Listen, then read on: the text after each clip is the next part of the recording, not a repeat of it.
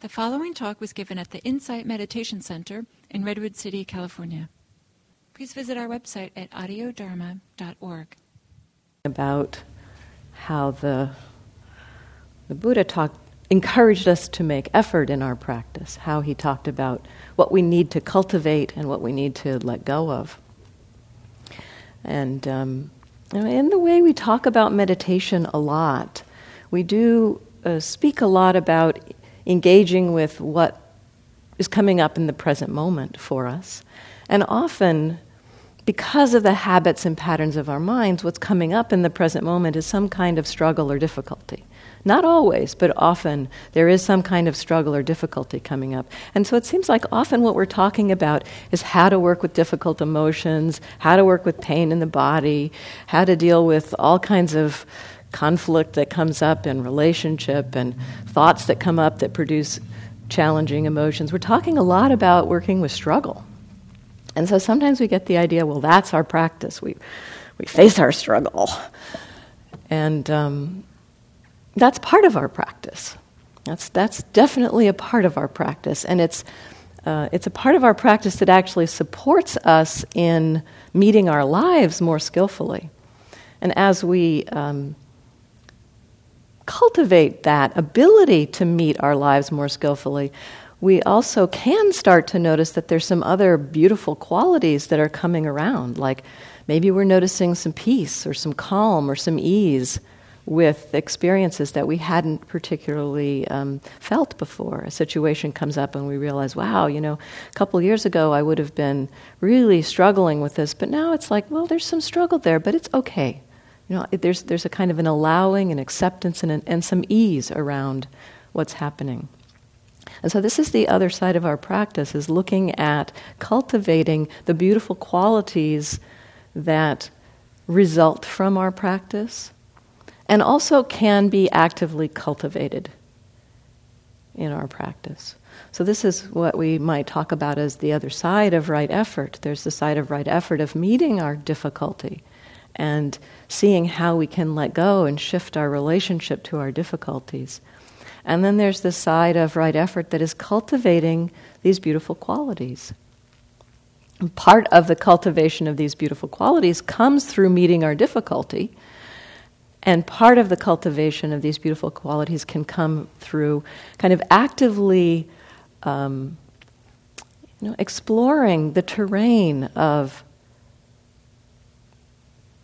the, uh, the qualities that support our happiness, qualities of peace, of kindness, of generosity.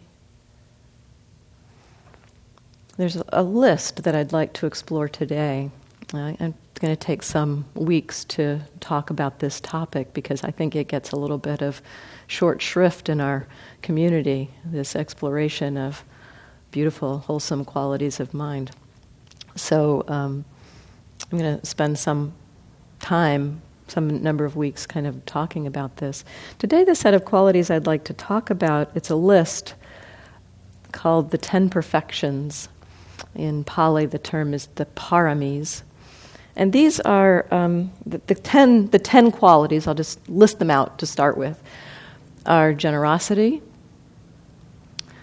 ethic, ethics or virtue, renunciation, wisdom, energy, patience, truthfulness, resolve, loving kindness, and equanimity. So these are this is a set of 10 qualities. And this set of 10 qualities called the paramis, there's a version of this list in most different lineages of, of Buddhism. But they're different lists. It's not the same list in all these different um, traditions. So this is kind of a later list that people pulled together, and different traditions, you know, kind of having branched off at different times, they came up with their own set of these qualities. But the basic understanding about these, these qualities, I think, in any of the traditions, is that these are the qualities that are both cultivated as we move in the direction of freedom, of letting go of our struggles, and coming to a place of peace of mind. And we also act, can actively cultivate these qualities.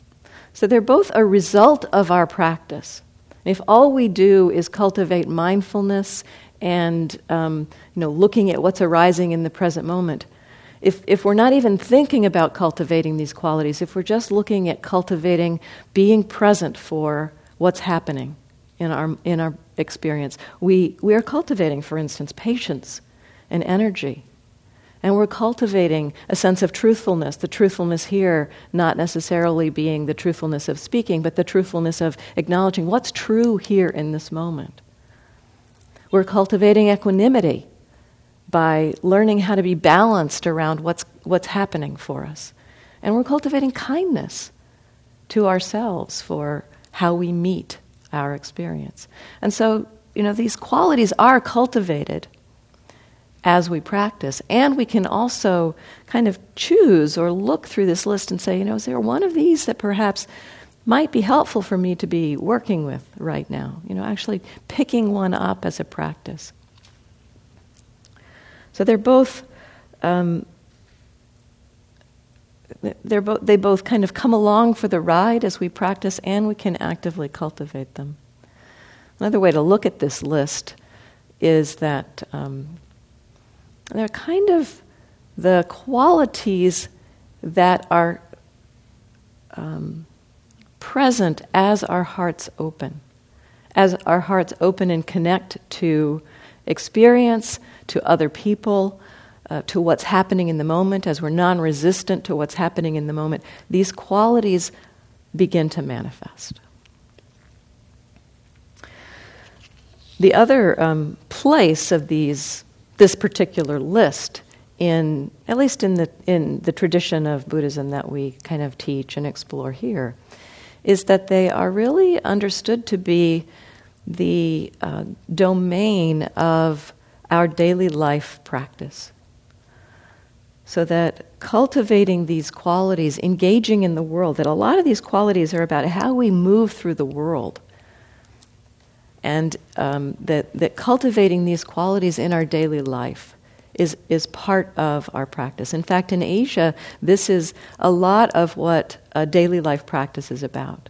My understanding is that the um, communities around monasteries, you know, there's a lot of lay people around that live in the villages around the monasteries that come and visit the monasteries regularly, and they talk to the to the teacher there, and um, the the discussion often as I understand, the discussion often kind of revolves around these paramis. You know, how, how are you practicing with these qualities? How are you working with generosity? How are you working with ethics? How are you exploring um, patience and truthfulness in your lives? So they are also a kind of a, a, a daily life domain. They're, they're in the domain of daily life. So I'd like to um, just very briefly, I mean, given that there are 10 of these qualities, and I now have 45 minutes left, you know, it's like there's not a lot of time to go into these qualities in detail. I'm going to try to actually keep it short enough so that we do have some time for discussion. So I want to just very briefly kind of give you a flavor of each of these qualities and then talk a little bit more generally about how we might explore practicing with one of these. Um, you know, some, some, kind of general guidelines around practicing with th- these kinds of qualities.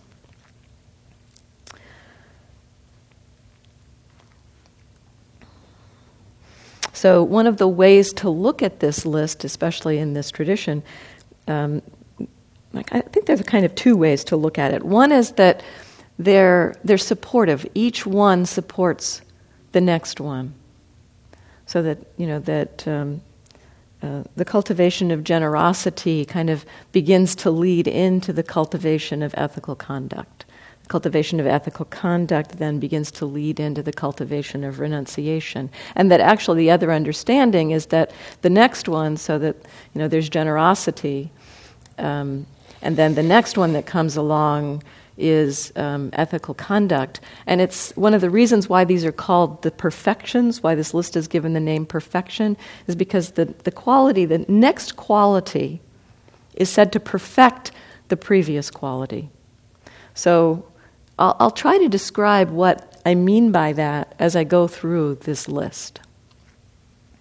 Then another way to look at this, so that's one way of looking at them kind of as sequential. You, you could start with, in fact, the, the commentaries say that the reason why generosity is the first one on the list, giving is actually the, the word, um, the trans- a better translation of the word. Why giving is first on the list is because it's a very natural thing for humans to do, to give and to begin. Everybody does it, whether they're thinking about it or not. It's kind of a natural part of give and take in life. And to begin to highlight it as a helpful quality to look at in our lives. That it's a very natural place to begin our exploration of beautiful qualities of mind because it's just something that we, we naturally engage in. And so they can be kind of looked at as sequential, that each one is um, uh, kind of, each one supports the next, and the, the, there's a kind of a building on the qualities as we go through this. And another way to look at them is that they're all completely interrelated, that you can't really think about cultivating one without also cultivating the others. So, you know, for instance, if you're practicing um, generosity or giving, you're practicing that, then you're also engaged in an exploration of, um, of letting go of things that that are yours if you're if you're engaged in that so there's a, a, little bit of renunciation that's being cultivated there the letting go of something that's yours there's a little bit of wisdom being cultivated in that we also need to explore in generosity it's not just giving um, we need to explore with that with wisdom not to to give um, either beyond our means or to give where it's not um, uh, asked for to not give without expectation of getting something in return, so that there's um, some wisdom that's being cultivated. So there's, there are ways in which they're all interrelated. So we can't really pick one out and cultivate it independently of the others.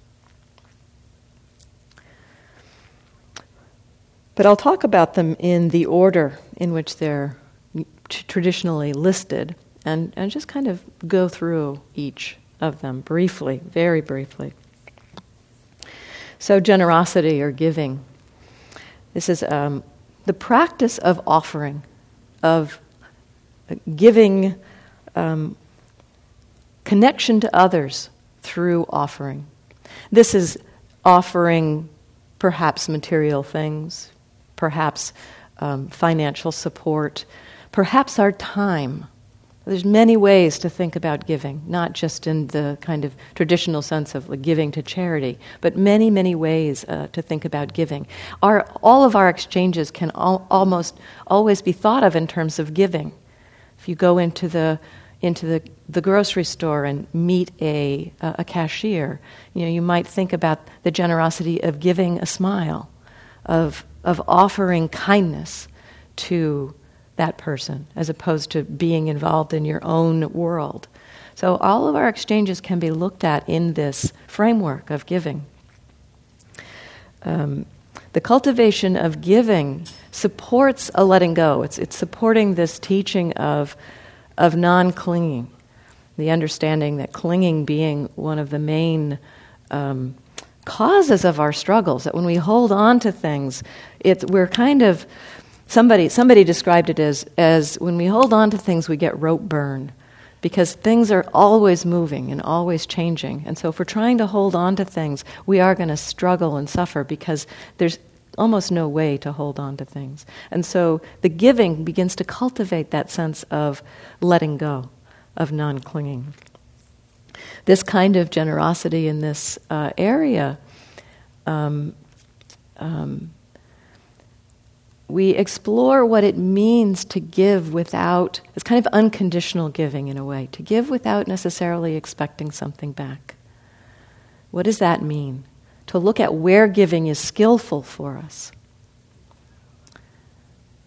Skillful meaning um, that we're not overextending ourselves, and also that we're uh, not giving in an unskillful way, that we're not um, offering where uh, you know, there's, there are times when we're offering something that um, we're offering it more to make ourselves feel better than necessarily to make the other person help the other person. So to look, look at that. We are asked to look at that in our practice of generosity. The second quality, the, the quality of um, virtue or ethical conduct. This is, um, you know, in, in terms of connecting to the previous one, connecting to generosity, essentially when we are engaged in kindness, ethical conduct towards others, engaged in interactions with others with the uh, intent to refrain from harming others, we can look at this as a, a great gift. So, this is a form of generosity. Engaging in this kind of ethical conduct is a form of generosity. And that's one reason why it's said to perfect the quality of generosity because it's, a, it's kind of one of the deeper kinds of giving to have um, ethical conduct. It's said that we give the gift of fearlessness when we are engaged with um, non harming in our lives. That beings who come into contact with us, knowing and seeing that we are engaged in ways that are not going to harm them, feel safe. So we give this gift of safety to all beings.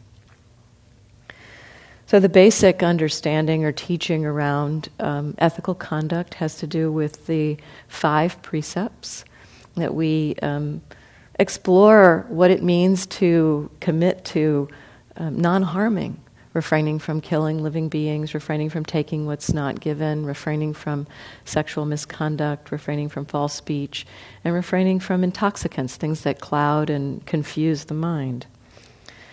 Now, the, you know, when we think about those in general, we're often, we take those in almost like commandments. It's like, yep, okay, there they are, the commandments again. Um, and that that's not the way that we're really asked to engage in them in this practice. We're really asked to engage in them with thoughtfulness, not just as a, you know, I'm, oh, I'm not supposed to do that, but to, to explore what's the, what's the motivations, what, the, what are the underlying reasons why I'm I'm tending in that direction. What's going on that would make me want to take something that's not given? So to, to begin to explore it, not to just simply not do it, but to really connect to the, to the kind of underlying tendencies that lead us in that direction. It's said that exploring these qualities, I mean, these um, precepts, actually cultivates some beautiful qualities. And since I'm talking about beautiful qualities, I'll highlight those.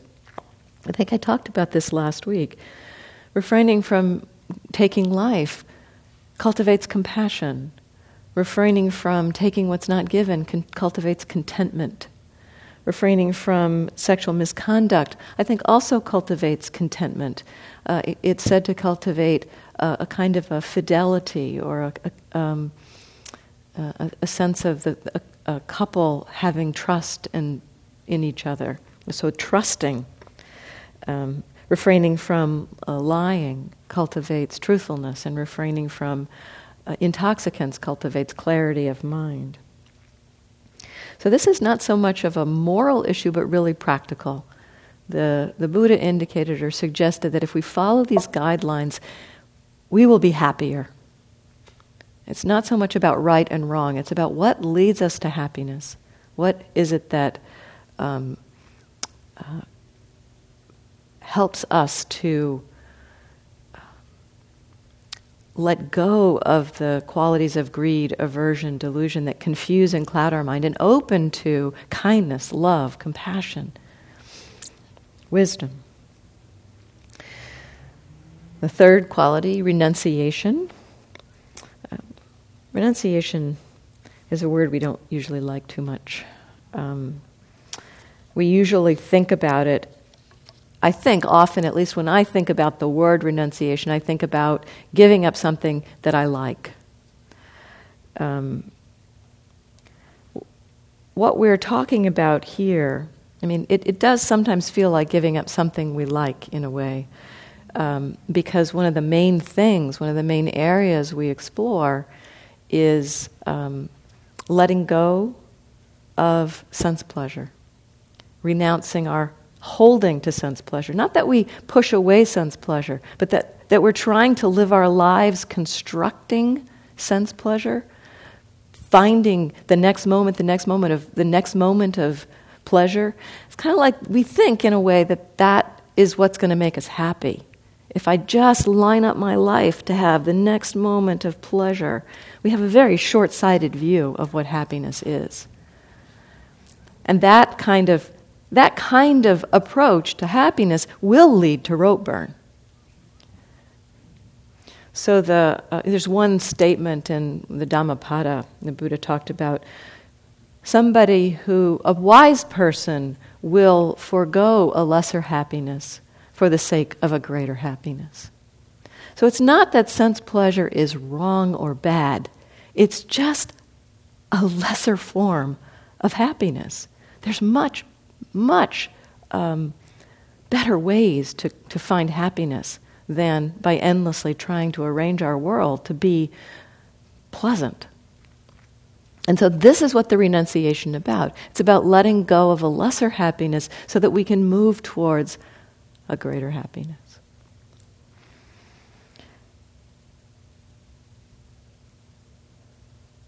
So this um,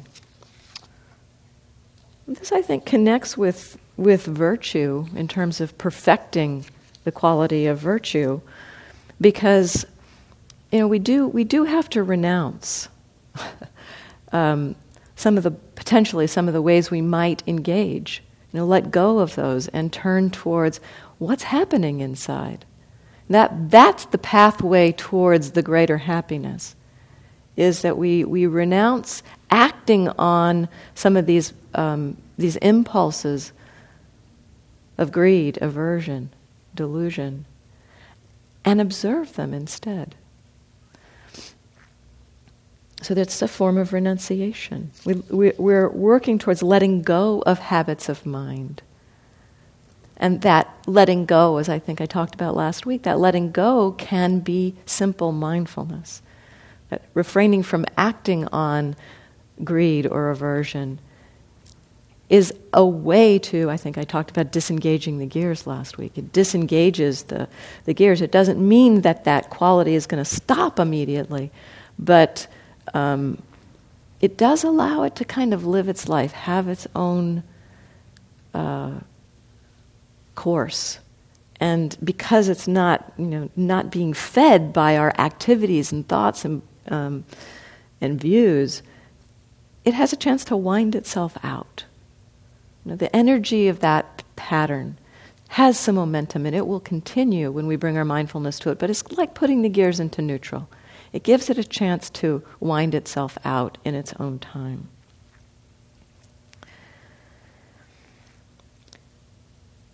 The, um, the Buddha um, expressed in one of his discourses, he said, When I, oh, he, there were some lay people that came up to him and said, You know, when I when we're, we're lay people and we're surrounded by pleasures and, and you know we find that our hearts don't leap up at this idea of renunciation. And the Buddha said, um, You know, I too, when I started my practice, I was engaged in letting go, engaged in the practices, and I found that my heart too didn't leap up at the idea of renunciation. So I asked myself the question why is that? Why doesn't my heart leap up at the idea of renunciation? And what he came to, what he understood, was I don't understand the drawbacks of sense pleasure. And so this, uh, this moves us into the next um, area wisdom. So essentially, this is part of our practice, beginning to explore, to understand the drawbacks of our habits, the way we tend to live our lives. We, we don't normally think of explore. I mean, we're so used to just kind of going in one direction and living our lives the way we've used to, we're used to, and kind of probably being in the consequences of them, but probably often, at least often, um, putting the blame for those consequences out in the world.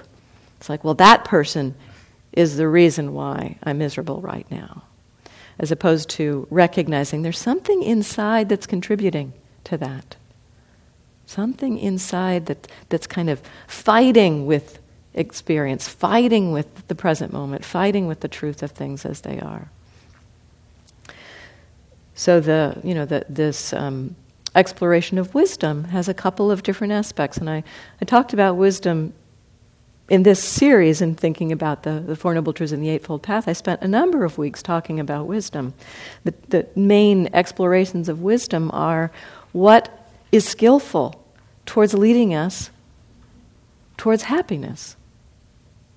What is so understanding what's skillful and what's unskillful. So beginning to recognize the things that we do in our minds, the patterns that we engage in that lead us towards happiness and what leads us towards struggle and suffering. And to, to acknowledge it. Acknowledge that, yes, the fact that I get angry when somebody speaks to me that way is something that is happening in my own mind, my own being. It's optional that I respond with anger when somebody speaks to me that way. It's very deeply conditioned and may not feel optional initially. But the exploration of bring, turning with mindfulness to our, uh, our reactions begins to help us to see how they're inside of us. And that, that you know, again, it's kind of like we disen- it disengages the gears, allows us to see that those patterns can wind out without fixing or changing something out there that it, it is in here. And this is great news, actually. you know, if we were at the mercy of what uh, of, of you know people just, you know, it's like we're just big buttons that people push all the time, and that there's lockstep. Somebody does that, they ha- they can push our button, and we respond or react in that way. It would be hopeless. But they can only push that button if we offer it to them to push. So that's what we're looking at. Where is that offering happening? How am I putting that button out there for them to push? So, this is part of the wisdom looking at what's skillful, what's unskillful, how are we contributing. One of the main definitions is the, um, uh, the Four Noble Truths. Understanding the Four Noble Truths, engaging in this, engaging in them as practices, understanding struggle, understanding suffering, letting go of the cause of struggle, letting go of offering the buttons, um, moving towards um, release. There's a possibility for release from suffering, and that there's a path, a way to cultivate it. I'm going to have to speed up. then there's energy, which it's, it's kind of a, an interesting quality. It is. Um, the kind of movement, or in this list, it is the energy applied to our practice. It is preceded by wisdom because it's not just that this is any kind of energy, this is energy directed in a skillful direction, energy towards our practice. It kind of manifests as a way that the energy itself, the quality of energy supported by this wisdom. There's a beautiful phrase that. Um, uh, I learned from Steve Armstrong recently, uh, from, from the, the teachings on Buddhist psychology, that this quality of energy manifests as non collapse in the face of struggle. So that the, the, this is a, a really supportive, helpful quality for us. That if we have this energy, we're able to meet our struggles. The quality of patience is the next one. Patience around applying this energy because it's not just that we have a moment of being able to meet experience with wisdom and then, like, poof, we're enlightened, everything's fine, I'm going to be happy for the rest of my life. No more clinging, no more wanting, no more reacting when people say things. Doesn't happen that way. It's much slower. It's a slower process. Patience is required to engage in this practice. We have these moments, potentially, if we can, with energy and wisdom, meet our experience. We see a shift. We experience, we understand the wisdom not only intellectually, but deeply. We understand it in our, in our being. And then a few hours later, that understanding is gone. We're back to reacting in that way, back to offering our buttons to people. So it's not, it's, it's that the conditions come together at times for us to be able to meet a moment, see something very deeply, and then those conditions change. So it takes patience to be with the fact that those conditions change. That we have to continue to bring that energy, cultivate that wisdom, cultivate this uh, active um, quality of virtue, of giving. We, we have to continue. Patience. The um, next quality, the quality of truthfulness. Now, this is uh, my understanding of this as a, as a parami, this quality is that it is not about necessarily, I mean, it would include truthfulness of speech, but when I look at this list, truthfulness of speech is included in the second parami. It's included in virtue. It's included in ethical conduct under wise speech, refraining from false speech. So, what does this mean here? What does truthfulness mean? My understanding is that it, it, it means um, that there's kind of a couple different layers of it. One is that it's a truthfulness of acknowledging, kind of that, that truthfulness of acknowledging our own participation in our struggles. That's a form of truthfulness.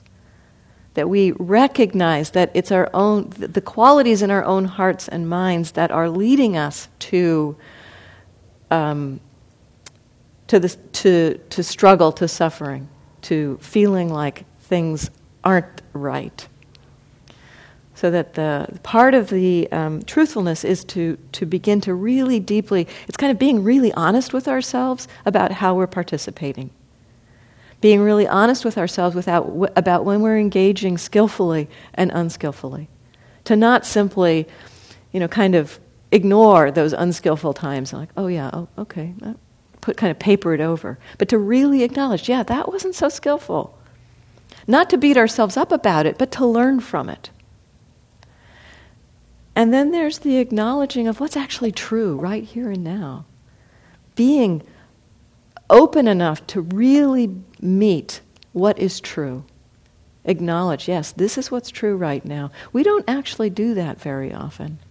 We're much more coming into a moment with some idea or view and seeing our experience through that view and interpreting our experience through that view and not really recognizing that it's a view.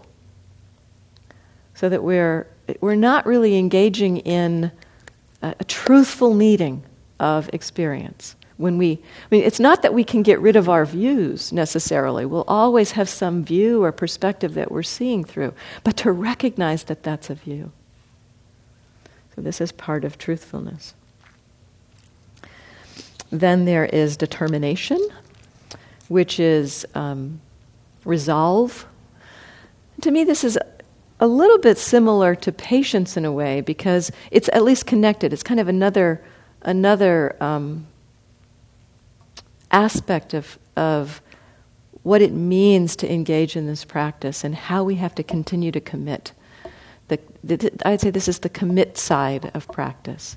That we can't just, you know, it, it's something that takes a repeated commitment that this resolve, this quality of resolve, is. Um, uh, you know, when we think about resolve, I mean, the word resolution for, for many of us conjures up New Year's resolutions. And, you know, that notion of a New Year's resolution, you know, okay, this is what I'm going to do this year. We, you know, New Year's Eve, we make this resolution, and when's the next time we think about it? Um, so the, the understanding around resolve here is that it's a, it's a regular refreshing of this resolve. It's not something we just do. It's like, yep, I'm going to practice mindfulness and then forget about it. It's a continued commitment. So it's like, you know, if we just simply restate, reconnect with our commitment, this is what this is what's important to me. So it's kind of connecting with what's important to us. What's most important to us in terms of this movement towards freedom is to be really truthful with ourselves, really honest with ourselves. So we commit to that truthfulness. We have to really commit to that truthfulness because it's hard. It's hard to see. It's hard to meet the truth sometimes. So, commitment. And this can be just even in a sitting, just the act of waking up, noticing, oh, I'm lost in thought, and just coming back. That, that's an aspect of this re- resolve, of this commitment. Okay, this is what I'm doing. I'm letting go of things that are pulling me away from the present moment and resolving. This is what I'm doing, just coming back moment after moment. So it, it even is in very small ways cultivated in our practice, this quality of resolve. The ninth quality is kindness, loving kindness. And this is this new quality of an open heart, of um, acceptance.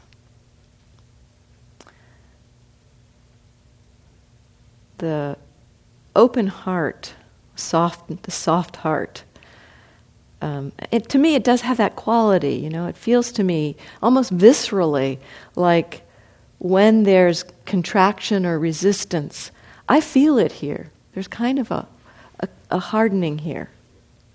So that, that the heart itself, the feeling in the heart can kind of be a guide for us around this quality of kindness. Do we feel guarded? Do we feel open? this quality of kindness, we bring this quality to ourselves in our practice. We, it's helpful to meet every experience, meet the truth with an open heart. Non resistance to the truth. It's like this. That's cultivating this quality of kindness in our hearts. And we also um, explore ways to meet others with an open heart. Explore ways to meet our friends, our families, people we don't know with an open heart. Just like, as I said earlier, going into the grocery store and having a smile for the cashier instead of just being kind of in your own mind. So, this open heart is a heart that is kind of an unconditional feeling of kindness. It doesn't need anything back. It's, it's this quality of of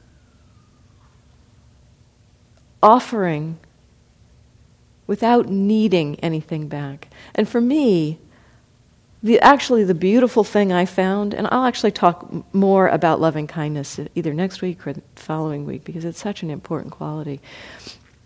Um, the the surprise for me when my heart really felt like, you know, at times felt like it just opened so fully that it didn't need anything back. The mind blowing thing was, it's like, that's the feeling I had been looking for. That feeling of that heart being so open and not needing anything back. That feeling, that very feeling, was what I had been hoping to get from somebody else. And it didn't need anyone else, it didn't need anything back from anybody to be nourishing. It was a huge, really amazing recognition that we, we're, we're afraid in our love, afraid that if we offer and don't get back, that we'll be hurt.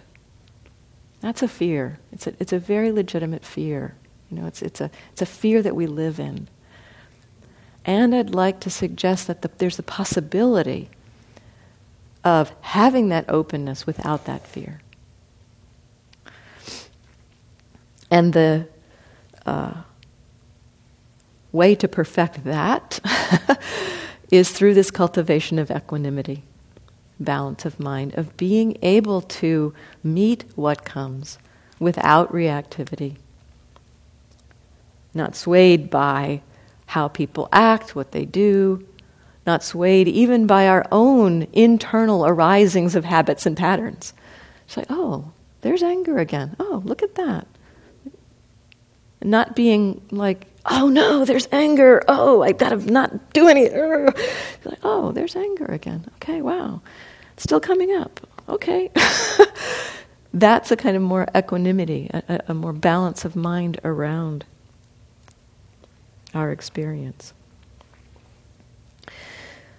That's a quick tour through those 10 qualities um, and just a few th- thoughts about working with them. One, I mean, just in as I talked about them, and I'm just going to name them again right now. And as I name them, having heard a little bit about them, just see if there's any one that kind of resonates for you. You know, one that you feel like, yeah, that one, that one feels like I'd like to, you know, maybe explore it a little more. Generosity, ethical conduct, renunciation or letting go, wisdom, energy, patience, truthfulness, resolve, commitment, kindness, loving kindness, and equanimity. So choosing one. I mean, I would recommend, you know, having one as a kind of an entryway, and in um, you know, choosing choosing one that resonates for you. That I, I like to think about it that way because it's like that's where the juice is. You know, it's like that's where you might find some some traction to engage with this practice. If you think of it as, okay, here's a list, I need to start with generosity, and generosity isn't what's up for you, but patience is, you know, start with patience. So there's some ways to do this, and, and, and for me, uh, you know, the again, thinking about this as practice in daily life mostly um, is, is part of how to explore this. Creativity in finding ways to practice with that. Creating practices for yourself. How might you explore patience in your life? What might be practices that would support cultivating patience or kindness or truthfulness? Just exploring for yourself. So, creativity is one thing I like to encourage, especially in daily life practice. Some of these qualities have formal practices. The qualities, I mean, the, the, the, the, aspect of, of generosity has some, you know, we cultivate giving to practice generosity, but giving is pretty broad, so you might explore different ways to play with giving. You know, one thing, at one point I was practicing uh, coming out of Whole Foods and seeing um, the, the people that sit there who were asking for support. And I didn't um, um, want to offer money for some reason, but what I did every time when I saw somebody there, I bought some food, extra food, and I offered it to them. You know, I said, "Would you like a peach, or would you like? Uh, I've got several things here. Would you like a sandwich or some juice? You know, just to offer it to them."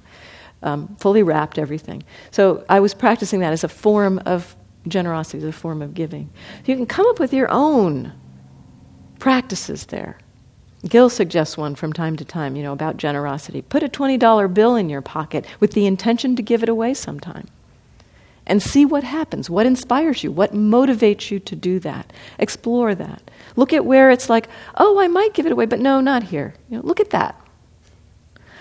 Create your own practices. You can do that around all of these. Some of them do have formal practices, like, like metta and equanimity. There are some formal meditation practices that we can use to cultivate those qualities, and I'll talk more about those in the coming weeks. But creativity in our daily lives. Two kind of fundamental ways to work with create, uh, cultivating these qualities. One, just notice with mindfulness if this quality does arise for you. So if you're cultivating patience, recognizing when patience comes up know, kind of, okay, oh, actually, I'm feeling patient right now. So just notice that. Get familiar with the quality when it comes up. The very familiarity with the quality begins to uh, cultivate it. That's as I was talking about last week a little bit, that when we are mindful of wholesome qualities, it tends to create the conditions for them to appear more frequently. So if we recognize when patience is present, when um, truthfulness is present, it cultivates that quality. We can just kind of let it f- slide by, you know, it's like not really recognizing when these qualities come. I think these qualities actually come through our day more than we realize. So beginning to acknowledge that, recognize when they come. And then the other uh, kind of general way to explore these is through um, noticing what's gets what gets in its way, or noticing the opposite quality. So if you're um, you know, cultivating, uh, you know, practicing with that generosity, that exercise of putting that twenty dollar bill in your pocket. You know, noticing when it feels like, oh no, mm, don't want to, don't want to give that away now. Notice that, not that you have to. What I'm not saying is leap over that and do the giving. I'm not saying that. What I'm, want, I'm suggesting is to explore what's there. What, what, why is it that I'm hesitant here? Some of it might be wisdom there may be some wisdom in not giving this at this point. Or there, and there can be some also some fear, beginning to kind of tease apart what's happening in our experience as we find ourselves coming, coming up against, rubbing up against these qualities and kind of feeling, no, not, not, no. No, impatience is really important right now. It's, I've got to get this done, and I, I, I can't slow down. So noticing that, okay, hurrying is happening, rushing is happening, and the sense of the mind being uh, resistant to what's going on right now because I've got something they need to get to is happening. So noticing what gets in its way and noticing the quality itself. I've got five minutes for content, for comments. so anybody have any comments or? questions?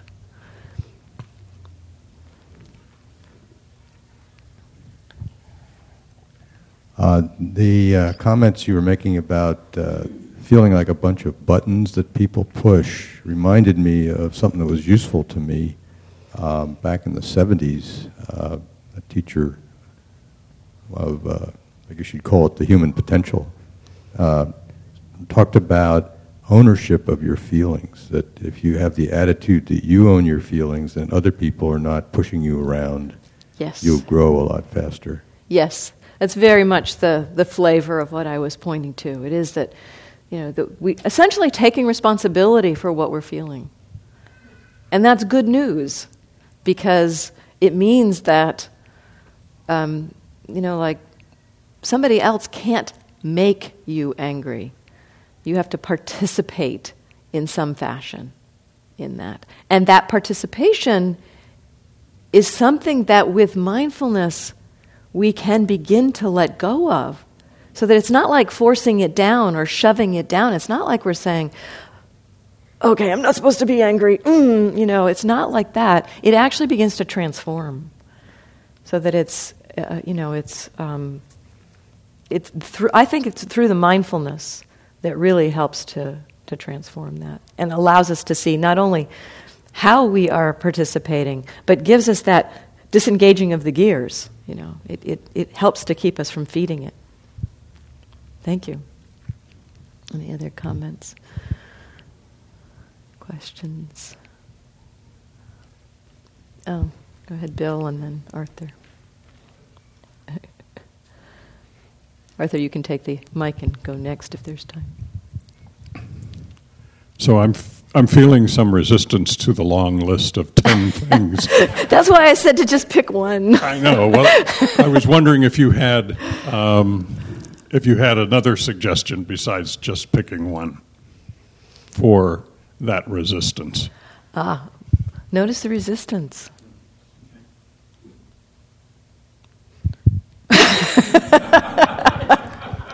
I think I just did.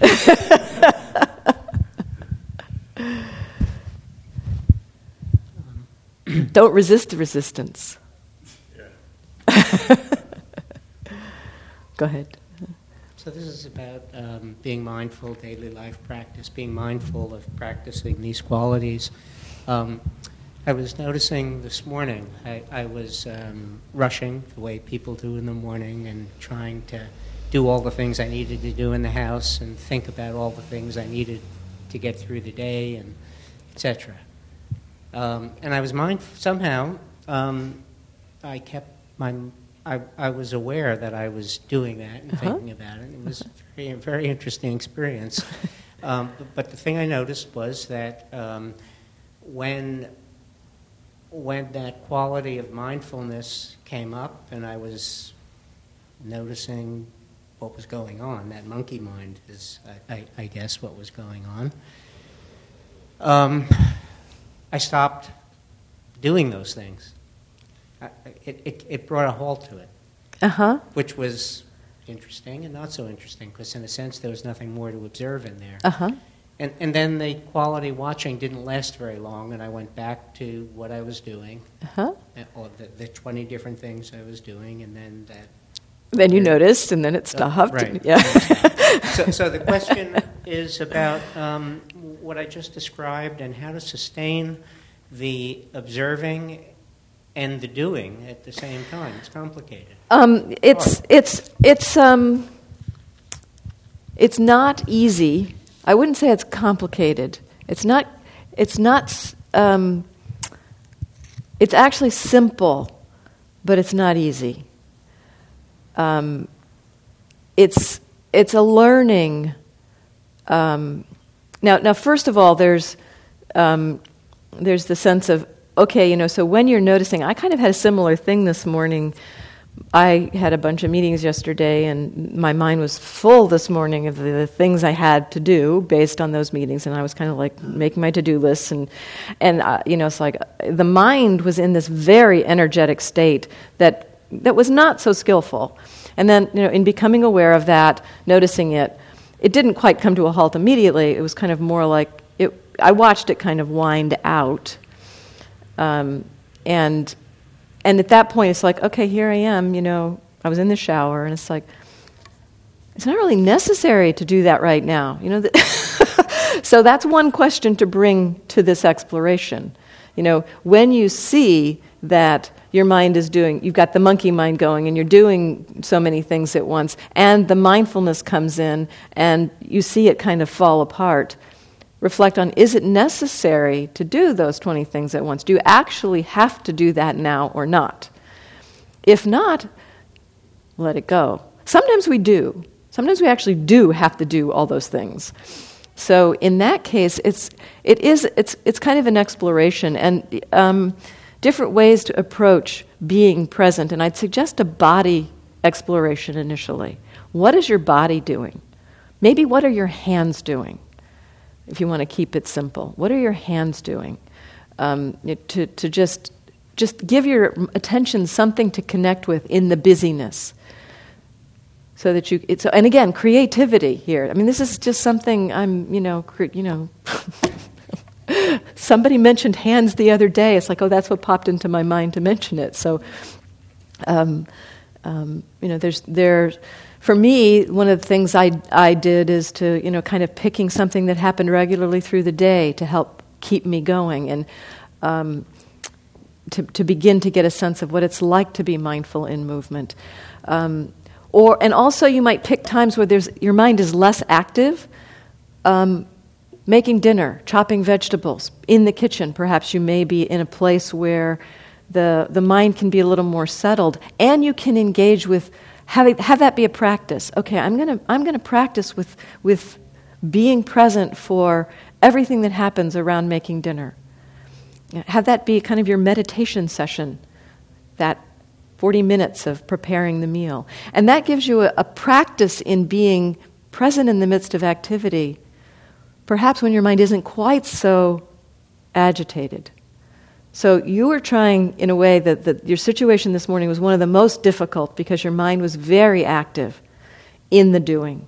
So finding times and ways to practice with being mindful in the doing when your mind is less active will give you the tools to begin to be more present when the mind is more active. It's kind of like the, you know, practicing basketball. You know, you don't throw yourself into an NBA game first thing, you know. You practice by yourself first, and then you maybe practice a pickup game. And, um, you know, when you you throw yourself into the midst of the most difficult thing, you're just going to get rolled over. So the mindfulness needs to be cultivated and you know, I kind of approximate the situation that you're trying to be mindful in. Find ways that might be easier, or situations that are similar that might be easier for you to be mindful in, and practice with those. Those are just some thoughts. And again, creativity. Make up your own practice. so, thank you all.